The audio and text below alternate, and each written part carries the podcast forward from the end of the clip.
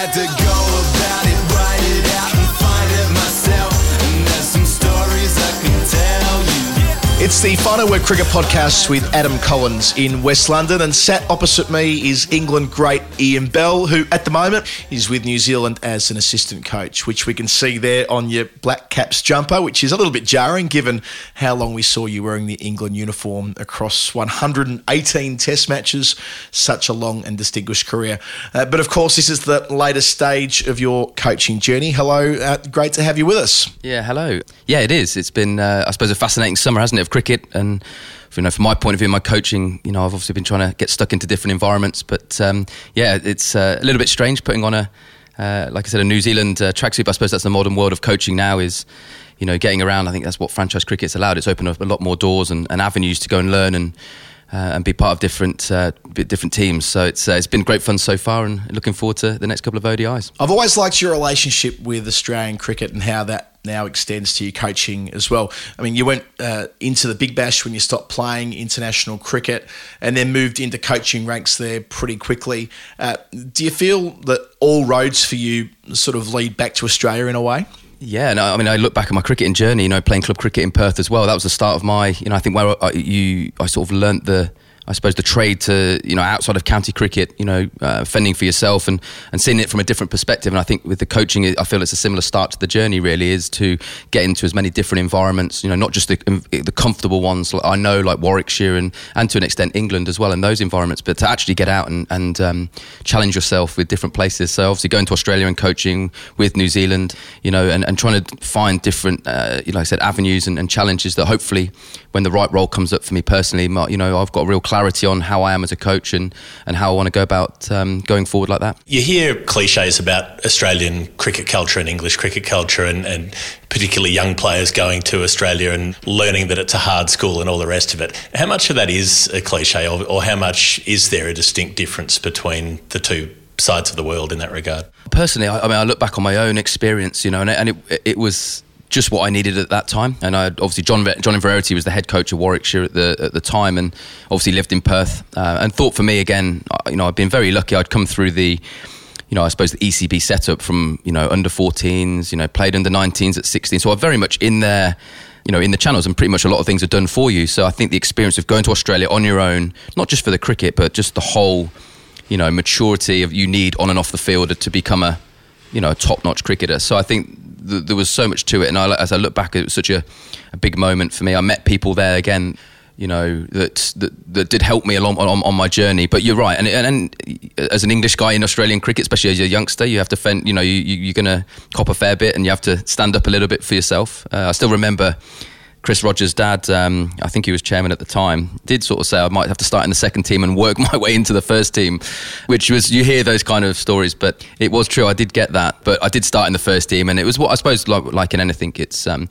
you know, regardless of what you've done in county cricket, whether you played a couple of years, you know, you've got to earn your respect for that team. And as soon as you got out there, put a few performances, it was like you were, you know, you were part of something, and um, the guys were doing anything for you. So I had some great memories, some good friendships that, again, when I'm in that part of the world, you know, I always catch up with people. So yeah, a great part. And, and as you know, sort of touched on with the coaching, it feels like I'm on that start of the journey again, in, um, you know, which is which is uh, really exciting. Due to the way you entered people's consciousness, uh, I suspect you'll always be thought of as like a twenty-something-year-old prodigy, but now well removed from your playing days, you have this desire to climb the mountain again as a coach.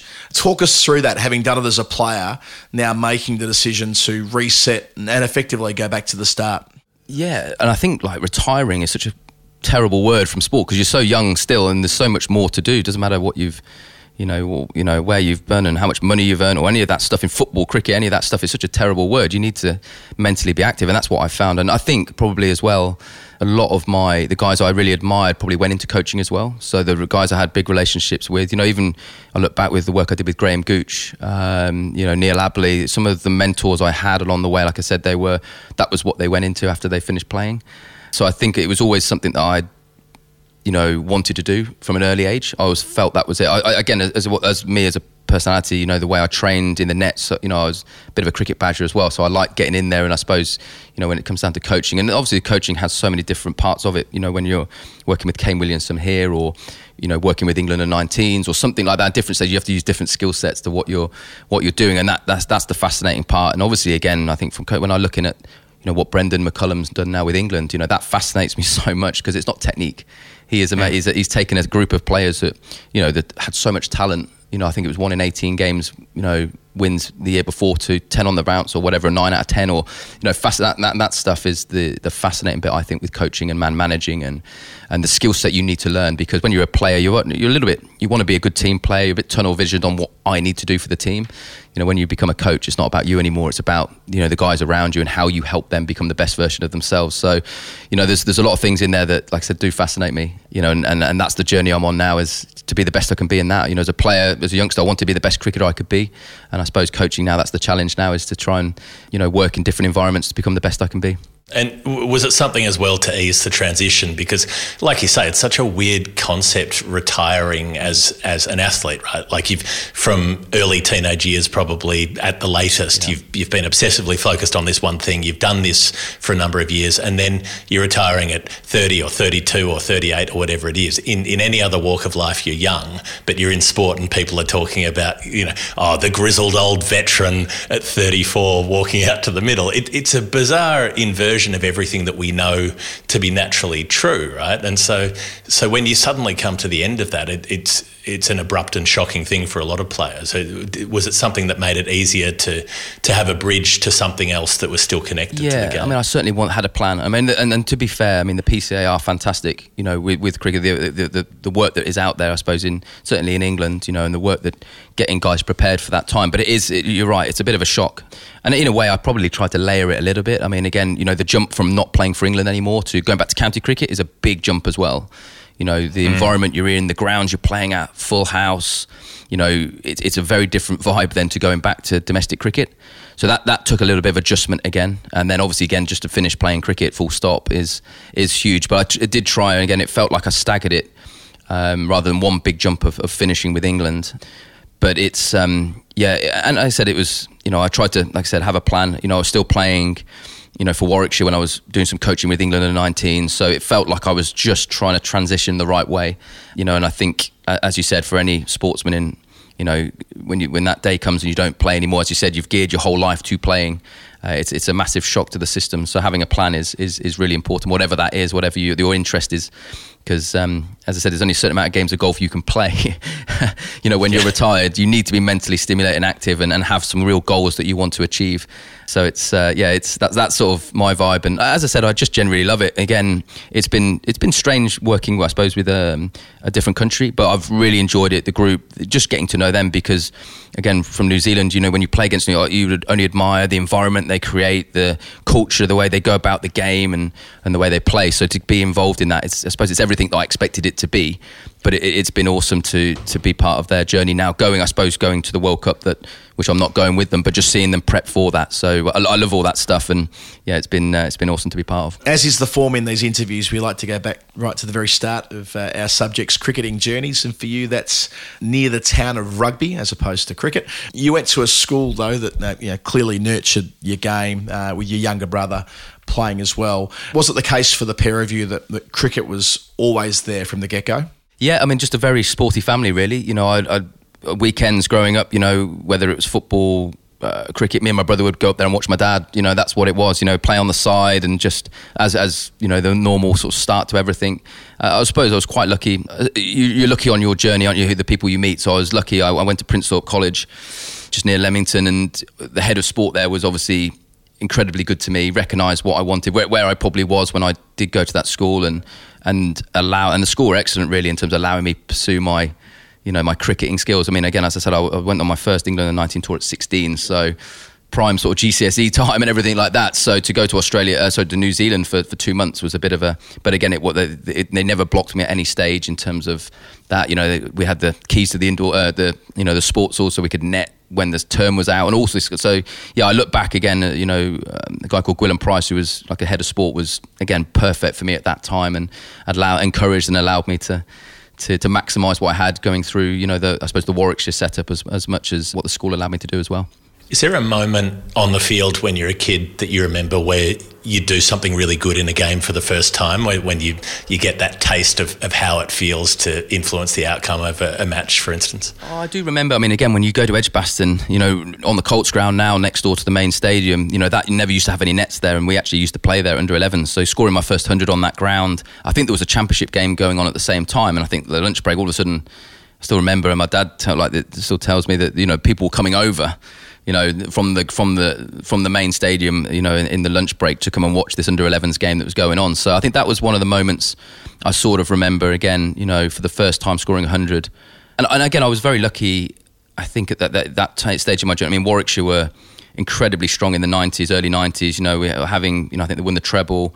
You know, going to Lord's regularly, you know, as a as a kid to watch them and then run on the outfield, you know, after games.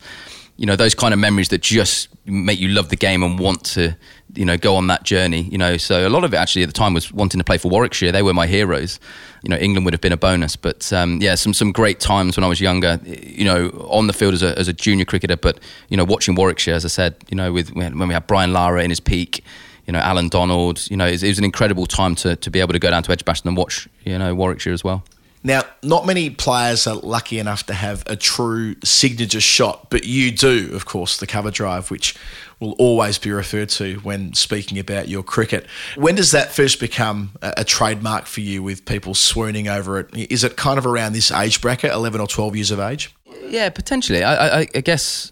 As I said, again, like I think going through the Warwickshire system, you know, I worked with a guy called Neil Abley, probably from the age of about eleven, uh, all the way through to he passed away. I think I'd played about seventy-five test matches for England when he when he passed away. But that kind of generation then as well, it was all about technique, knowing the top of off stump, you know, having a good defence, you know. So that was really the era, you know, and the sort of, certainly through the winters and the coaching that I was, it was all about, like I said, keeping it simple but working really hard on your technique. I mean, the generation now, you know, it's it's very different. There's so much more going on, isn't there? A T twenty, I've got a lad who's ten years old and ramping, reverse ramping, all this stuff now rather than a cover drive. But it's that was really sort of grained into me really from an early age, was that kind of four-day technique, top of off stump, you know, being able to leave the ball well, but also really working hard on, you know, your foundations of the game. As I said, it's a little bit different now with the, the, the number of formats we have in terms of the skill set you need. But yeah, it was just really grained in. And, and I suppose, you know, yeah, it, it's just, you know, whether I was quite fortunate that it just looked quite nice. Everything, you know, I seemed to do work. But I think that probably came down to, again, repetition and the amount of work that I put in technically, but around, I suppose, that longer format of the game, which is, I suppose, was the old-fashioned kind of way in terms of, you know, really knowing where your off-stump was and, and having put all that game together. Your first class debut, you're very young, you're what, seventeen when, yeah, when you play for yeah. the first time? I mean, it doesn't go all that well, get a three baller, yeah. but nonetheless, you're, you're playing first class cricket at yeah. that age. Is there, did that just feel natural that you were ascending that quickly? Like, did, do you have that bravado of, of a teenager who goes? Yeah, or, not, or not not really. I mean, I just I remember being at school. I remember, like, again, I think it was lower sixth at the time, and getting a phone call saying you need to get to Edgbaston. You've been. You're going to play, because um, I think it was the last game of the season, but it was also the last time it was one division. So I think if Warwickshire won, they could have started in Division one, but I think there was another game that happened. So the game was over in two days against Sussex. Uh, and I remember it, Jason Lurie, out, out, in, see you later, Hobbs everywhere.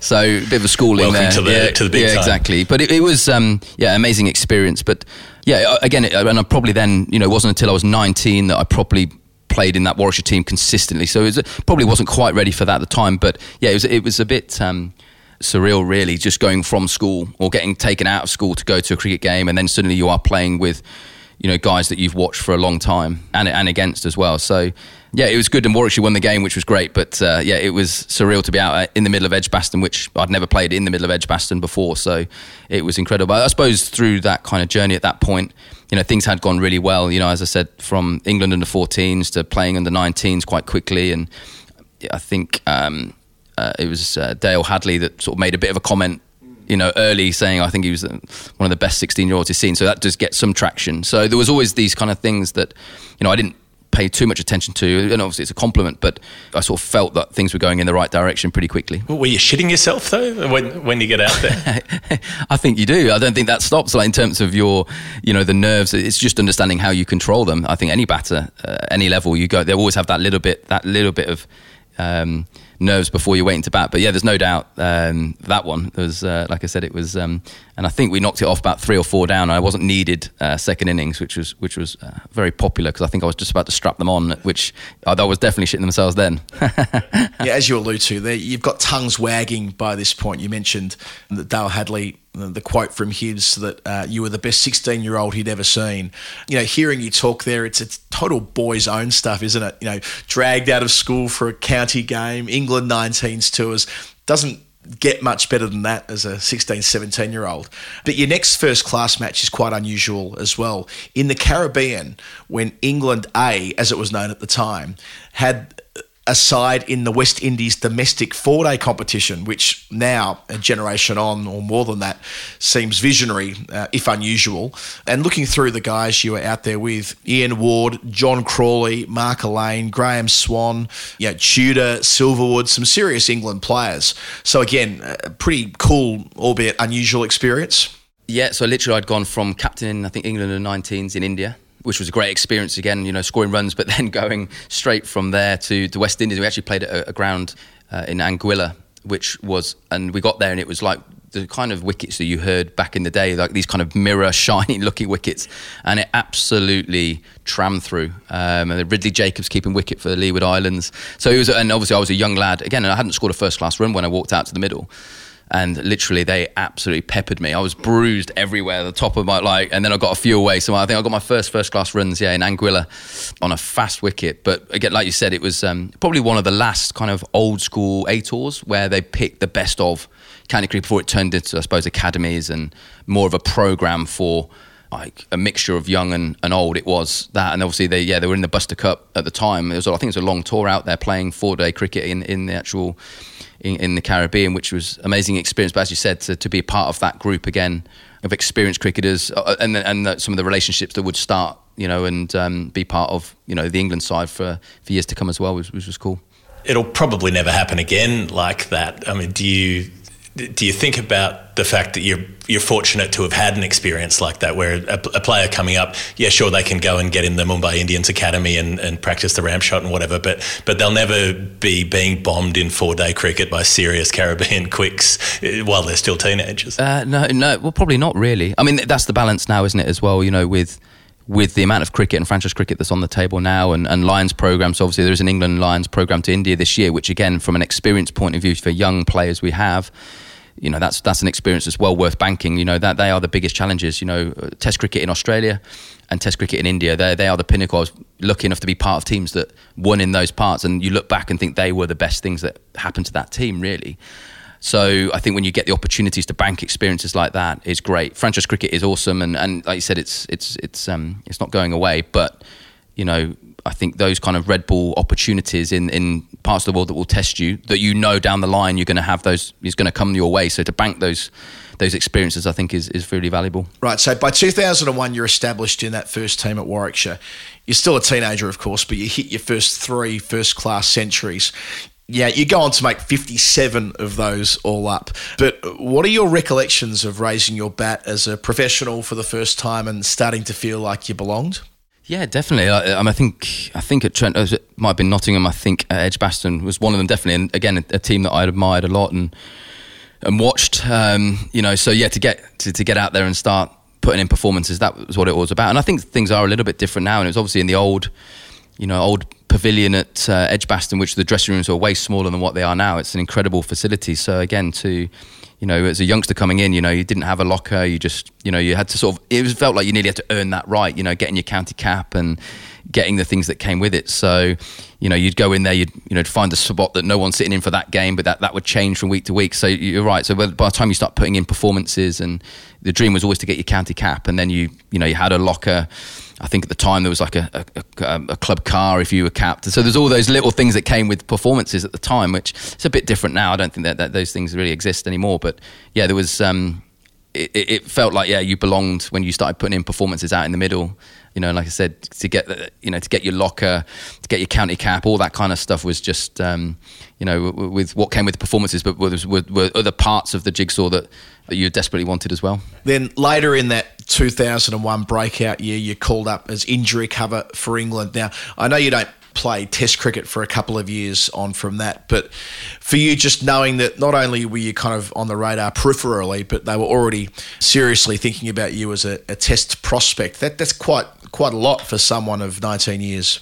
Yeah, and again, I'd been away pretty much all winter in Australia with the, I suppose, the first year of the academy. We were in Adelaide, and then we played, we went round and played a few games after Christmas, but I think I literally landed home from Perth. I've been home for twenty-four hours and then got a phone call saying you're going to New Zealand. So that was always a nice uh, loop of the world um, to, to manage to Jeez. do that. So they couldn't have wait, it couldn't have told me twenty-four hours before when I was in Perth. But yeah, it was look, it was a great experience. And I spoke to Duncan Fletcher recently actually about that, because again, you don't, you know, Duncan sometimes was quite hard to read as a as a younger player. Who's quite a you know quiet guy, and got to know him a hell of a lot better since.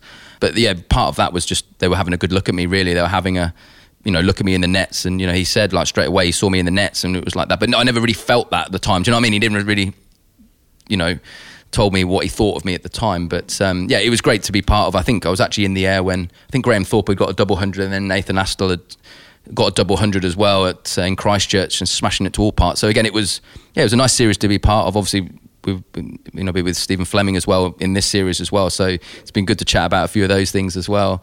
But yeah, it's uh, it was nice to be part of that. Again, all of a sudden you are in there with with guys that you've admired and, and looked up as heroes, and all of a sudden you're sat in that dressing room at nineteen, which yeah, it's it's, it's a bit strange. Do you remember how you passed the time for forty-eight hours sitting on a plane and then sitting back on the plane again? Did, did they at least have some good movies on for you? Oh, they must have done. I remember going in with David Graveney, who was obviously chairman at the time. He went, I think he went. left to first class. I went right to business class, so I do remember that clearly. He had a set of golf clubs, I had my cricket bag, so it was um, yeah it was an interesting interesting one, as I said, but uh, an amazing experience again to you know to be out in in New Zealand watching, you know all of a sudden you're in a test match dressing room, which again at nineteen I never thought that would that would you know be a possibility at that time. So watching close up you know Thorpe and you know Atherton and Hussain and, and all those guys again that you'd admired and watched for a, a, a long time. You go through a little bit of the second album blues around two thousand two and two thousand three, of course, quite common for a young player. But then in two thousand four, a huge harvest with over seventeen hundred runs. That includes an unbeaten two hundred sixty-two against Sussex. And with everything breaking your way through that season, England call you up for a test debut. What are your recollections of that first week in Michael Vaughan's team when they were building to something pretty special? I mean, your timing was immaculate, wasn't it? It, yeah, I think timing is everything. I mean, I look back, as you said there, I mean, I had a you know a couple of years where I actually started to just tweak my technique a little bit as well. When the result, when the outcome wasn't coming, I started to change a little bit. I've always gone back and across with my trigger movements and stopped that. And so you sort of chased your tail. And that goes back to what we were saying about going to Australia. I think I went back to Australia, worked with a few people there, and really got clarity back to doing what worked for me and being natural on my game and, and playing my way. And then came back to have that real great season. But that was off the back of probably a long, a good season, you know, in Perth, where I... You know, I worked, you know, really hard on my game and then challenged myself, you know, in, in, in Australian club cricket. So it gave me, like I said, I came back a different player, I think, um, from that experience, not just in the nets and within, again, like the Warwickshire system or the E C B system as a young player. Actually, this is something new. This is get out there and fend for yourself kind of thing. So I think I matured as well as a player, as a person, uh, and came back and hit the ground running, really, um, you know, which was which was great. I had some real clarity, as I said. Went back to what I, you know, how I'd always played the game, you know, triggering back and across.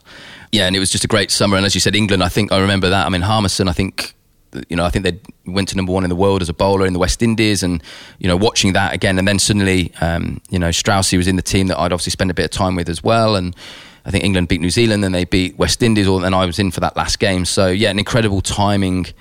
You know, to walk into a dressing room which is happy and settled is is nice for any player. So yeah, it was it was nice to get in there and, and, and get a few runs. Better than my first class debut anyway. Yes, I was going to say. I mean, you make runs batting with Freddie Flintoff, and then you take a, a snaffle to get rid of Brian Lara, at the time the best player in the world. So again, that that idea of belonging at that level and knowing pretty much straight away that you'd be competitive there.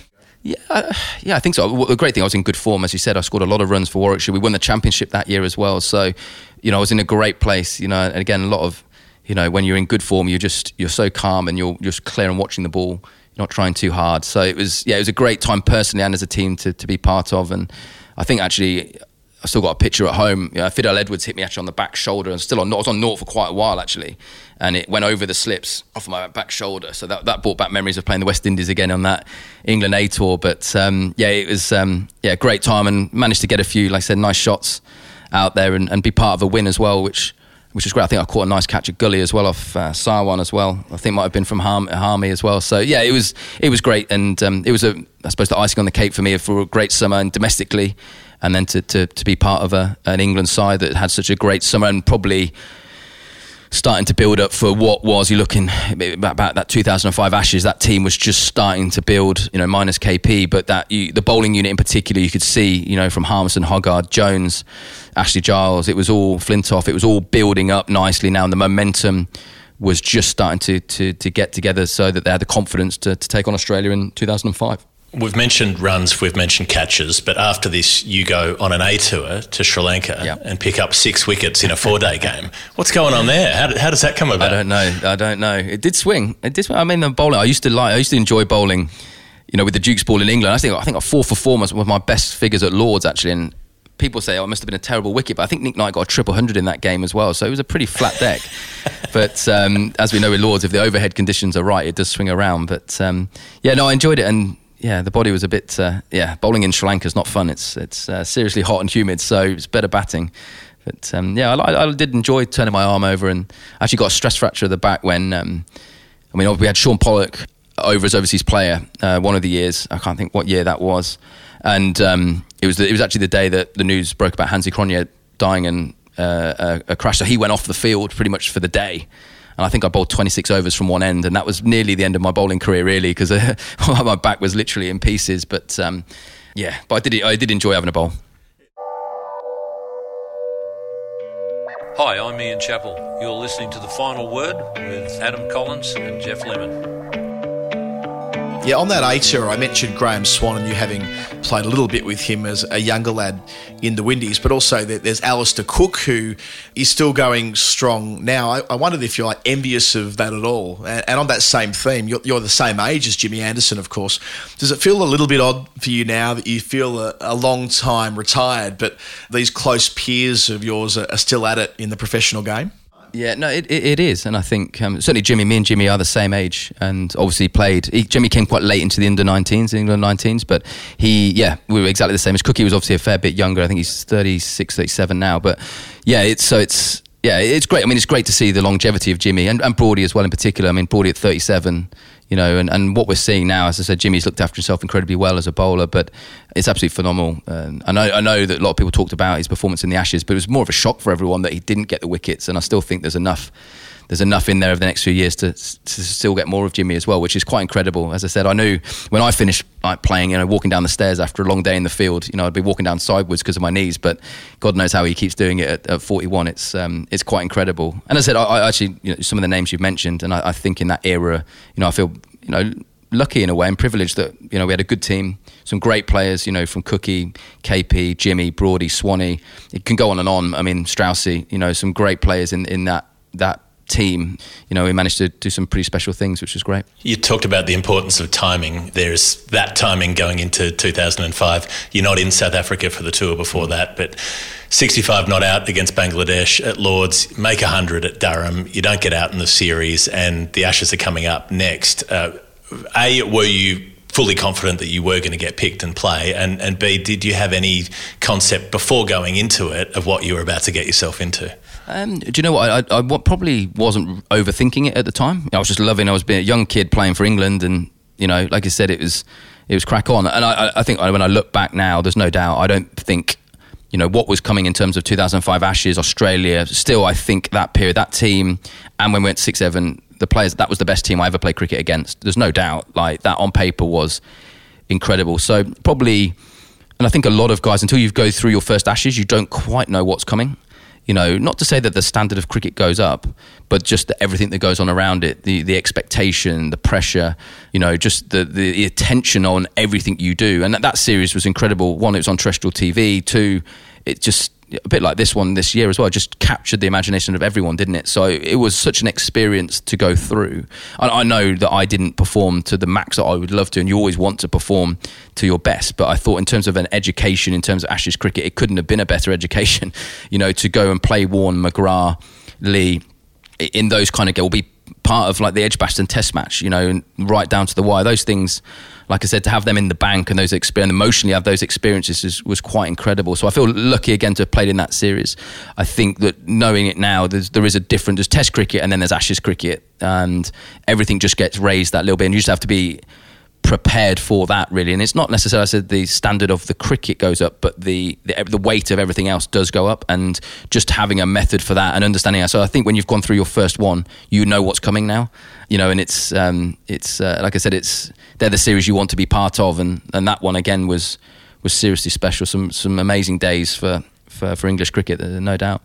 Yeah, that's a great point about your cricketing education benefiting from having been involved in a series that people are going to talk about forever so early on in the piece. And, and and part of that is Australia targeting the young guy, as they tended to do at the time, and how you dealt with that. Now, I think it gets lost a little bit in all of this in two thousand five that you make two pretty important half centuries at Manchester when the series was on a knife edge. But yeah, that, that must have been something, all of these all-time Australian greats going after you as the new kid on the block.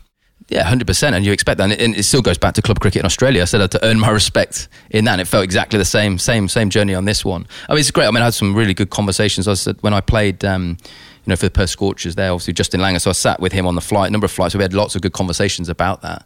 And what, what fascinates me about that group as well is, as a young player, certainly, like, I think you look at those as a little bit like they're unhuman. They are, they, they just deliver. They're so good. But the amount of conversation I had with him saying how nervous they were, you know, he couldn't sleep at night. And you just look at them, and actually then you start realizing, and that's the beauty of these kind of things is, you know, you think you're nervous, but the reality is everyone, all, all twenty-two players who are part of that game are all nervous.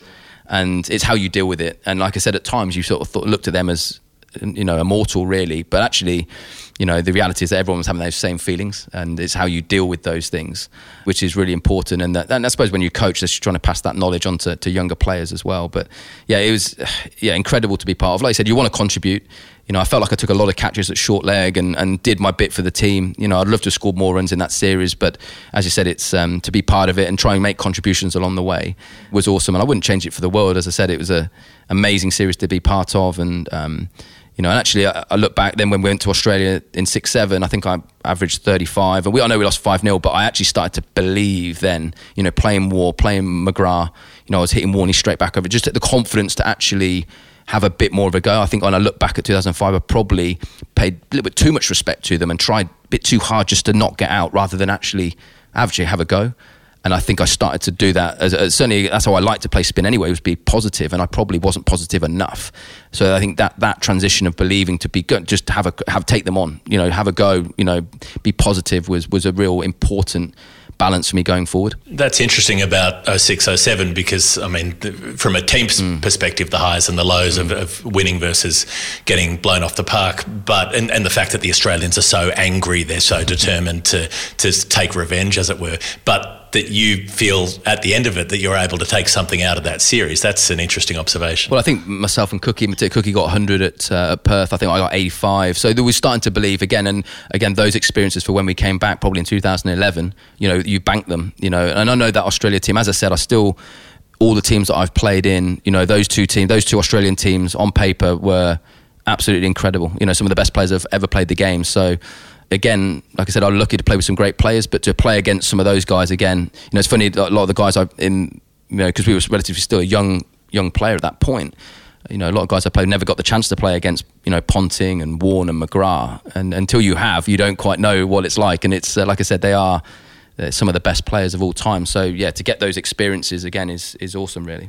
going back through the time of it you had in sort of two thousand seven, two thousand eight, two thousand nine, there's a couple of Lord's centuries, including one hundred ninety-nine against South Africa, then four fifties on the trot against India and Sri Lanka.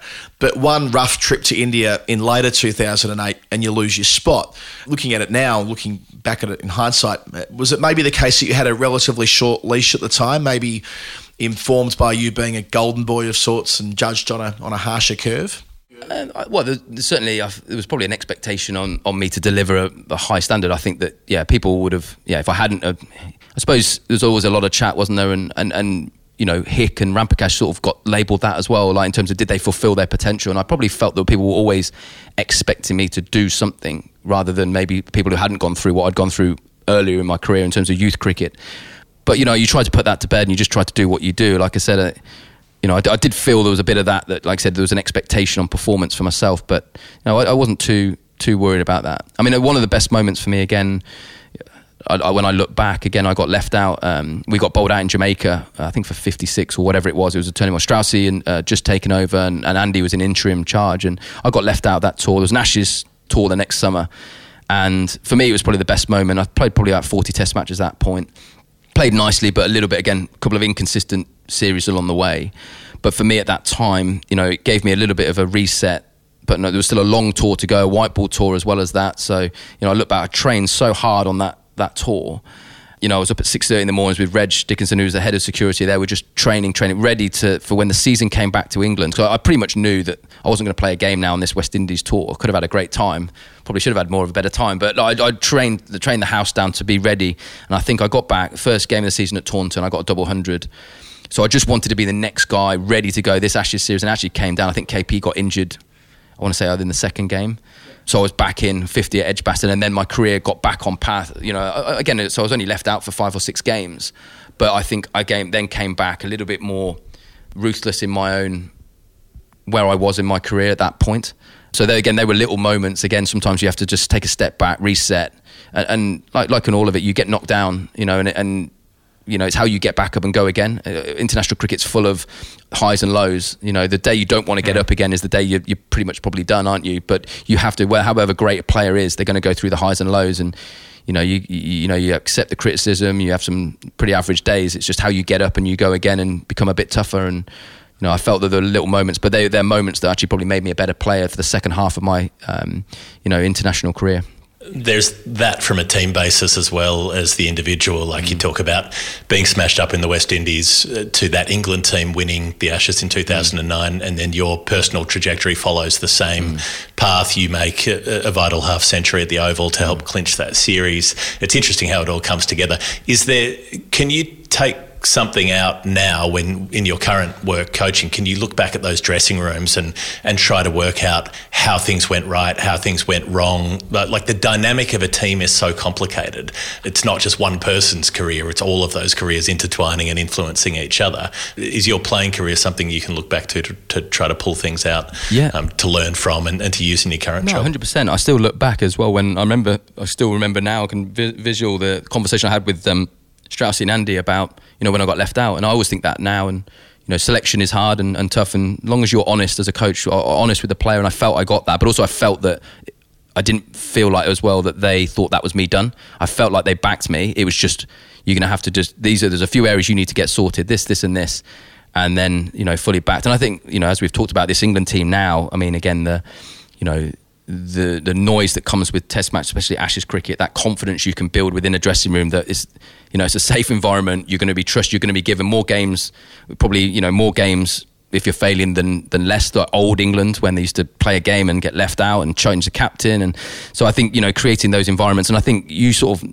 you know, when you've got it right. And I think that West Indies trip was probably a massive one for us anyway as a team. It was the start of Andy and Straussy together. So they, they they probably allowed them to, you know, because it went pretty badly, they gave them a blank canvas really of how we're going to go forward.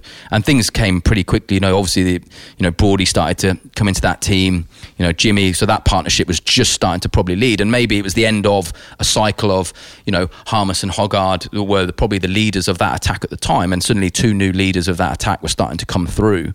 So the, the the shape of the team was just changing at that point. And then, you know, that team really started to get together and pretty consistent then from on from then onwards really for probably till the end of with two thousand thirteen fourteen, you know, it's a pretty consistent side. And that becomes your generation, doesn't it? I mean, thinking about Jimmy and Stuart Broad and Steve Finn coming through roughly at that stage too. Uh, you enjoy success in South Africa uh, in late two thousand nine, including uh, one hundred forty uh, from you on Boxing Day in Durban, uh, which, you know, many people say is one of your best test innings. And you're on this trajectory as a group together towards two thousand ten eleven, where you win in Australia for the first time since eighty-six eighty-seven. And I mean, what a trip. And I reckon, like, only now we've realised how important that S C G test match was for England to kind of finish the job and actually win in Australia rather than just retain the Ashes as you had at Melbourne. But, you know, the fact that you went on to make an Ashes ton for the first time in that win at Sydney, like, it's the cherry on top for you, isn't it? one hundred percent. You know, actually, I felt like, a, again, in that tour, I was batting as well as I had, just couldn't get in sometimes because the top order were doing such a great job, the top three. Um, I think I got seventy in the first test uh, at Brisbane, and it, again, it, things were just clicked. I got a nice big one hundred in the, against Australia A as well in Hobart. So, like, the, yeah, my batting was in a great place, and as a batting unit, that's what we, we just, yeah, we got it right. You know, apart from probably that first innings in, in Brisbane, you know, it was... It was as good as I've ever seen, really, or been part of, really. But it was a really strange tour from the fact that, uh, you know, again, when we turned up in Australia, I remember my first tour of Australia, very much the attention was on how bad England were in the Australian media. It was like, oh, here they are. You know, there was clips of us dropping catches in training and blah, blah, blah. But what was very different in two thousand eleven was there seemed to be a little bit more attention on Australia. So I don't think Hussey was in great form. You know, Ponting wasn't in great form. or So there was a few more conversations that you could hear. We were just going about our business quite quietly. You know, playing, and, and Straussy mm. was adamant, you know, and I know there's not as many warm-up games these days, but, you know, was we're going to go out to win these warm-up games. So whatever, even if it's a three-day, we're, if we're set three thirty, we're going to chase it. It was all about win, win, win, whatever it is. So we ended up, I think, got on a bit of a roll. We thumped Australia A. We'd actually out, we sent the bowlers to Brisbane already. So Jimmy, Broady, I think Finney, Swanee, the guys who were going to play that first have gone. So we, the, the whole squad had an opportunity. We absolutely thumped a team that had, you know, Steve Smith, Smith in it. You know, you go through it. It was actually a very good side now, and we thumped them. So we were just ticking along, building nicely. Whereas I think, like as I said, there was a bit more question mark over, is Hussey going to start? Is he not? Which was very different to my experience the time before, where it was more on us and, you know, how bad we were. To, like I said, we just just ticking along behind the scenes, no big headlines, but gearing up confidently that the, the group was ready. And I think that they, you know, my experience of the three tours I've had there, you know, you mentally, physically, technically, you have to be ready for it. You know, if you're not, you'll get blown away. You know, they're so good at home, you know, and you have to be, and, and that we were probably right in the sweet spot as a group as well, individually and as a team. No real mental scars, physically in good place, all the bowlers pretty much fully fit, and the depth in the squad as well to deal with, uh, you know, five test matches as well. And you find that if you start beating Australia in Australia, then the home press turns on the home team pretty quickly. You're used to them beating up the tourists, but they'll they'll rip their home team apart if they start to fall behind. Yeah, just to, t- I mean, it was amazing. Again, Boxing Day, you, you still remember, you know, I think Ponting was the front page of the uh, of the of the paper on Christmas Day, or and then by the time we obviously had that great session on day one of Boxing Day Test match, it was, you know, the headlines were very different to what they were the day before. So you're right, it did it did change, and um, you know, the, some of the the planning was great. You know, day, having David Saker again, I know he's back with England now, was was great because again he had a a real belief that this team could could could beat Australia, like a real. Like he looked in, you know, and, and I think that really helped as well. The fact that it's probably a little bit un-English, really, to, to, to have that kind of confidence to say, you're, you're, we are good enough to beat them. Nearly just go about, you know, politely, but the, the confidence was building.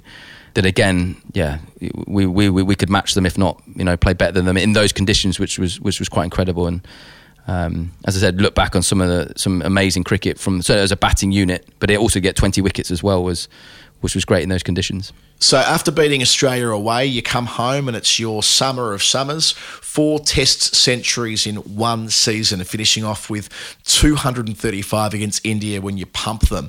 And that great documentary that, that Barney Douglas made, The Edge, it does a really good job of documenting the story uh, of how determined you were to go to number one. And that's achieved as well through that summer in, in twenty eleven. There's like a romance now uh, about that team, isn't there? From the Windies disaster in two thousand nine through Australia and winning there in ten eleven to top of the world later in the same year. It must be nice being a, a central figure in that story. Yeah, is it like, as you said, I think one of our uh, you know, it was to get to number one in the world. That was the and, and to actually do that, winning home and away is, is absolutely crucial. You know, you can you, most teams are now winning home games, but if you're going to win on the road, that's the way to get to number one in the world. So that was that was the big end goal. But obviously, we knew when we each series we had really what we needed to do in the in the short term goals as well. So yeah, I mean, carrying on that momentum, you know, getting to number one in the world, which was an amazing achievement again. You know, that summer as well to to finally you know have that mace. You know, was was a great experience. You know, at the Oval, um, you know, and, and to, to beat India again, like we did quite convincingly, was um, was awesome. I suppose the only, you know, for that side, as you said, we went from Jamaica to that. We just didn't quite like the great Australian and the West Indies teams for, for long periods of time. We didn't stay at number one for long enough. That was our, you know, the the, the shame for that team, the reset button and staying.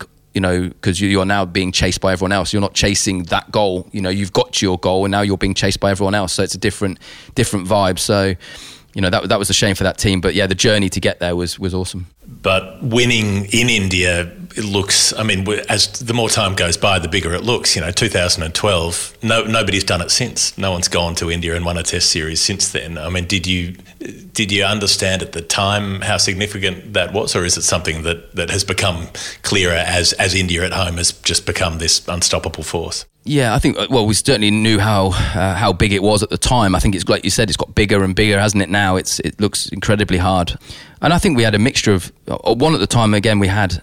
You know, Swan peak powers as well, and Monty Panesar as well. So we actually had two spinners at the top of their game, which really helped. And the, certainly the style Monty bowl quite fast, like we see Jadeja and Aksha, Akshar Patel bowl, like driving into the, you know, Monty could do that.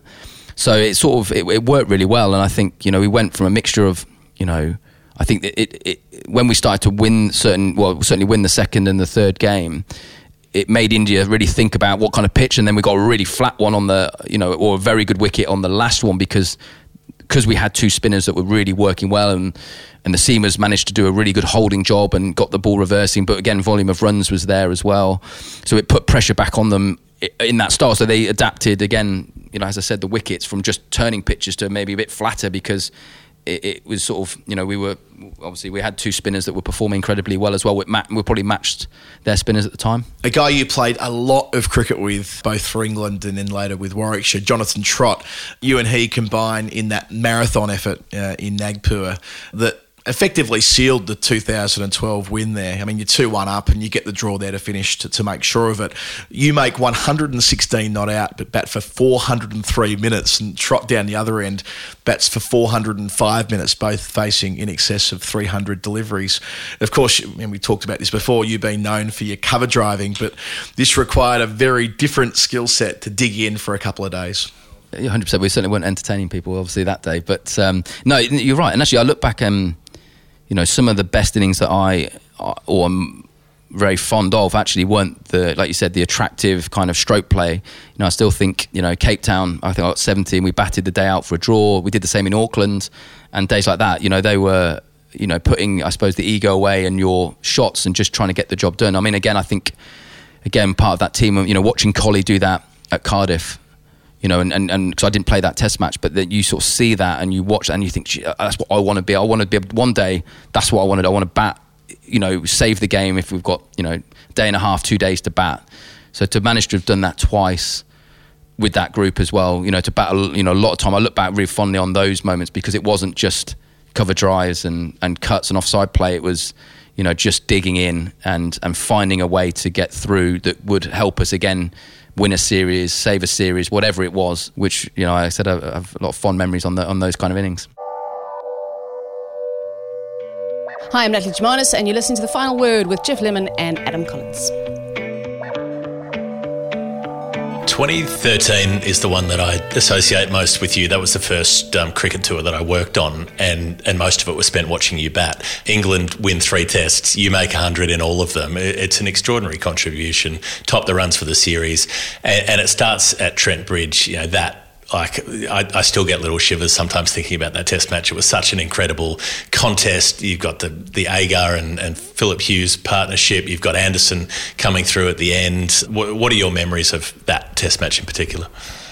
Well, I actually think on a personal note, it was quite interesting because we played New Zealand at the start, and I think I, I don't think I got too many runs in that series, and it actually felt a little bit out of rhythm, and something clicked.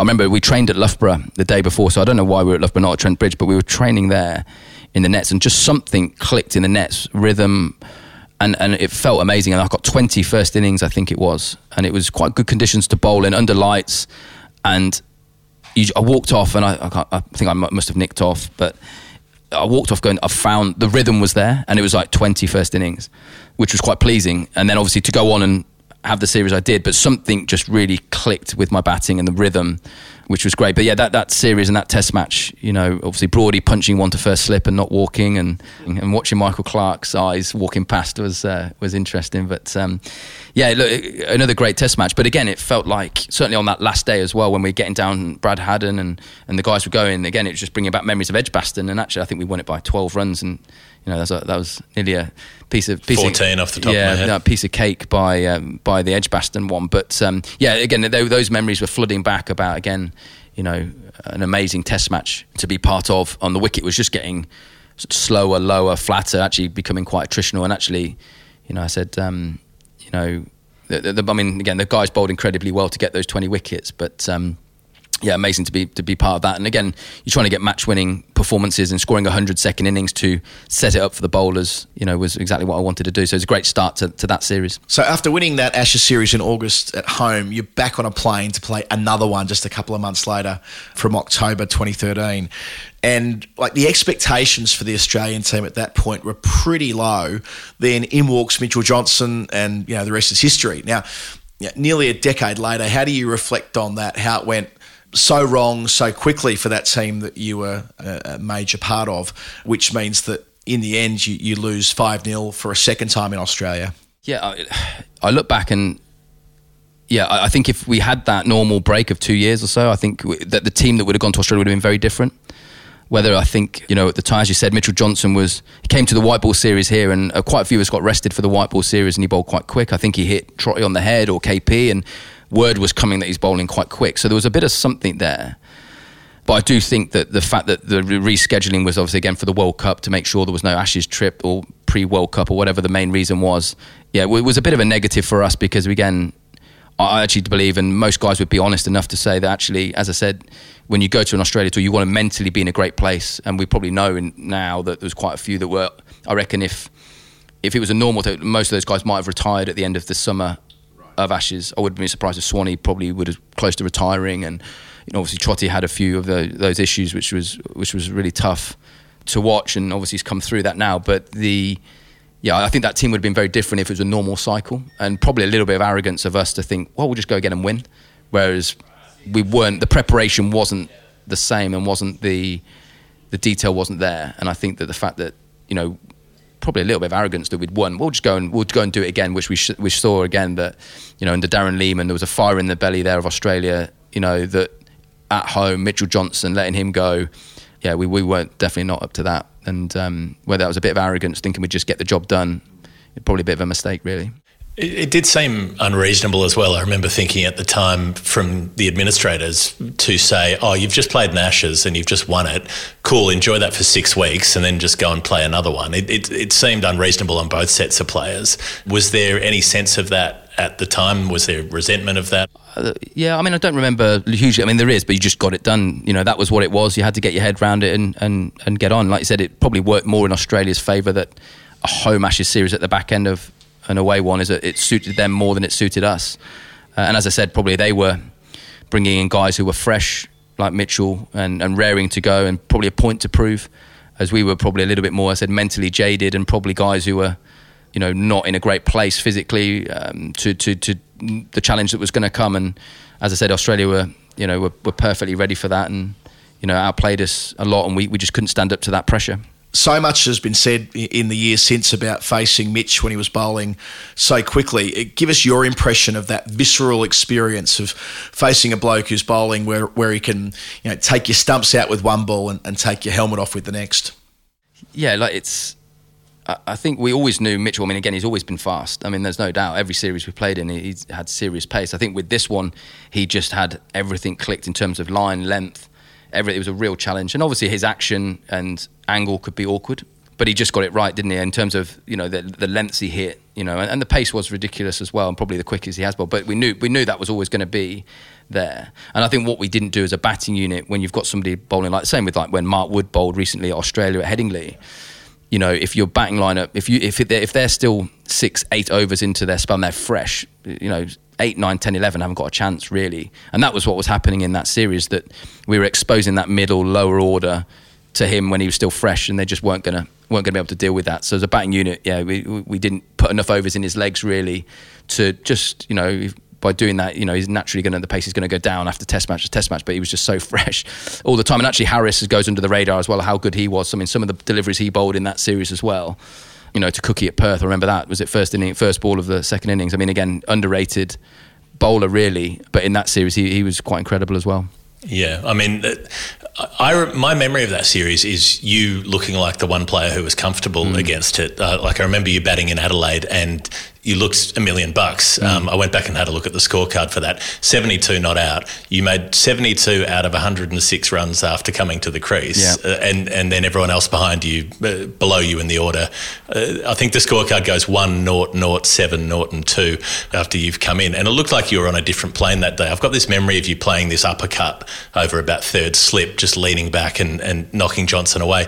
Did you feel comfortable, or was that an illusion, or was it that you were well enough placed to handle it? Yeah, I mean, the first three test matches I felt in a pretty good place. I mean, the disappointing thing for me was, like, and then probably my numbers at the end of the series didn't suggest, like you said, I felt like I played really well in the first three and dropped off. You know, I didn't score any at Melbourne or Sydney. You know, I think that was that was the disappointing thing for me. I'd like to have contributed more in those last two, which on a personal note wouldn't have looked, you know, like I said, statistically as... You know, as a group, we just didn't score enough runs. But I felt in the first three, I was in a good place and scoring and, and actually playing quite well. I mean, the great thing about the, I suppose the only good thing about that series, I suppose, was the emergence of Ben Stokes, really. You know, like the one hundred he got at Perth, seeing a guy, again, the way he bowled, the way he fought, you know, you knew this guy was a proper cricketer that's coming through, that's going to have a massive part of um, of English cricket's um, future. And being out in the middle for a period of time, again, watching him play like he did, you know, that that was uh, that was quite incredible to watch, actually, and we knew we had a special player on our hands. Pretty much putting a full stop on your career is the twenty fifteen Ashes. Now, I know you play a few test matches after that, but after a decade uh, from the first time when you play Australia in two thousand five, you win again, this time uh, three two, another Ashes triumph, the fifth that you're part of, which is quite the thing when you consider how many fine cricketers never achieved that even once. I have a recollection in that series of your Edgbaston performance, there being so much goodwill towards you. You make a couple of half centuries, you hit the winning runs from memory as well, on your home ground, of course, all of this. We often think about and talk about players having it click one final time. Uh, for you, that m- must have been a pretty satisfying few days at the office. Yeah, definitely. And I, I look back again in that, and I think, you know, I, I don't have no regrets in my actual career or anything like that. You know, I felt like I gave everything I had. I worked as hard as I could be. I was blessed with some talent. I, and I remember having conversations with Cookie, uh, Straussy and, and Paul Farbrace at the time, saying, no, I think I'm ready. At the Oval, I think I'm ready to retire, actually. Mentally, I just feel like I'm in that place. And what I probably know now in hindsight, you know, I did go on and play. I was offered a central contract and, you know, was persuaded to stay on and play. And, you know, I, I even think in the Pakistan series after, I think I was the third leading run scorer. So it was okay. I was averaging thirty-five in the series. It was, you know, it was all right. But it, I think I, what I know now is just mentally burnt out. You know, I think just being on the road like we had been, like we'd done, I think... If I'd have had that chance again, I probably would have taken a step back. I probably would have said, I, I'm having the winter off. But I don't think at that time it was maybe as we are in the world we are in now, where it, was, it felt like that was what you could do. Whereas I think we were a lot more open to, you know, taking a step back, freshening up, coming back again. And that was the only thing I said. I don't have a regret with a lot of, well, anything really. But I look back now with a bit more where I was. And I think I was just absolutely fried. You know, and, and when you're playing at that level, you have to constantly be trying to get better every day. You have to be clear in your mind. You have to be enjoying it. I stopped enjoying it. I stopped enjoying training. And, you know, that was the moment, like I said, I look back now and just wish that I'd have just said, nah, you know, I'm having a winter off, rather than maybe going, okay, let's keep cracking on, let's doing it. And then it came to an end anyway. But again, yeah, to be part of that Ashes series again was, was great. But uh, I was very close, as I said, that, you know, the conversations I had to, to, again, like trying to find the right moment to leave the game, you know, at that level. You know, you love playing for England, but... um you know, yeah, it was obviously the Pakistan series was my last one, which again, if I'd have actually had a winter off, would I have played more? Would I have played, would I come back in, refresh, rewritten, played another two years? I don't know. But what I do know now is that probably mentally I was just needed to take a step back and, and, and sort of re-energise and, and come again. That's interesting that it's, The, the the mentality's changed from an administrative sense, from a coaching sense over those few years, that, you know, it, it was either you retire after the Ashes or you keep going until you get dropped and never come back, but but there was no sense that a player could just step out of the game for a bit and come back in. And, and I guess sitting there over the next couple of years while England go through about fifteen different number threes trying to find someone who can bat first drop, there must have been points where you thought, I could probably step back in and do that job, you know.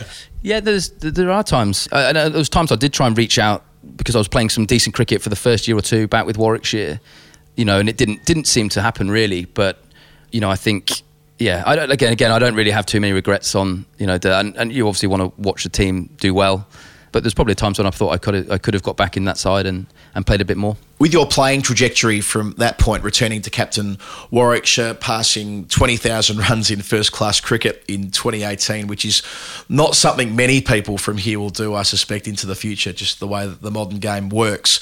But yeah, adjusting to life back on the county beat, not having to be on a plane somewhere or or checking into hotels all around the world. How did you find that um, adjustment? I, I, I mean, I, I remember you were keen to make a comeback a year or two later. There were newspaper reports saying you were available if selected, but I mean equally that intensity can only drop off once you leave England ranks, having been there for so long.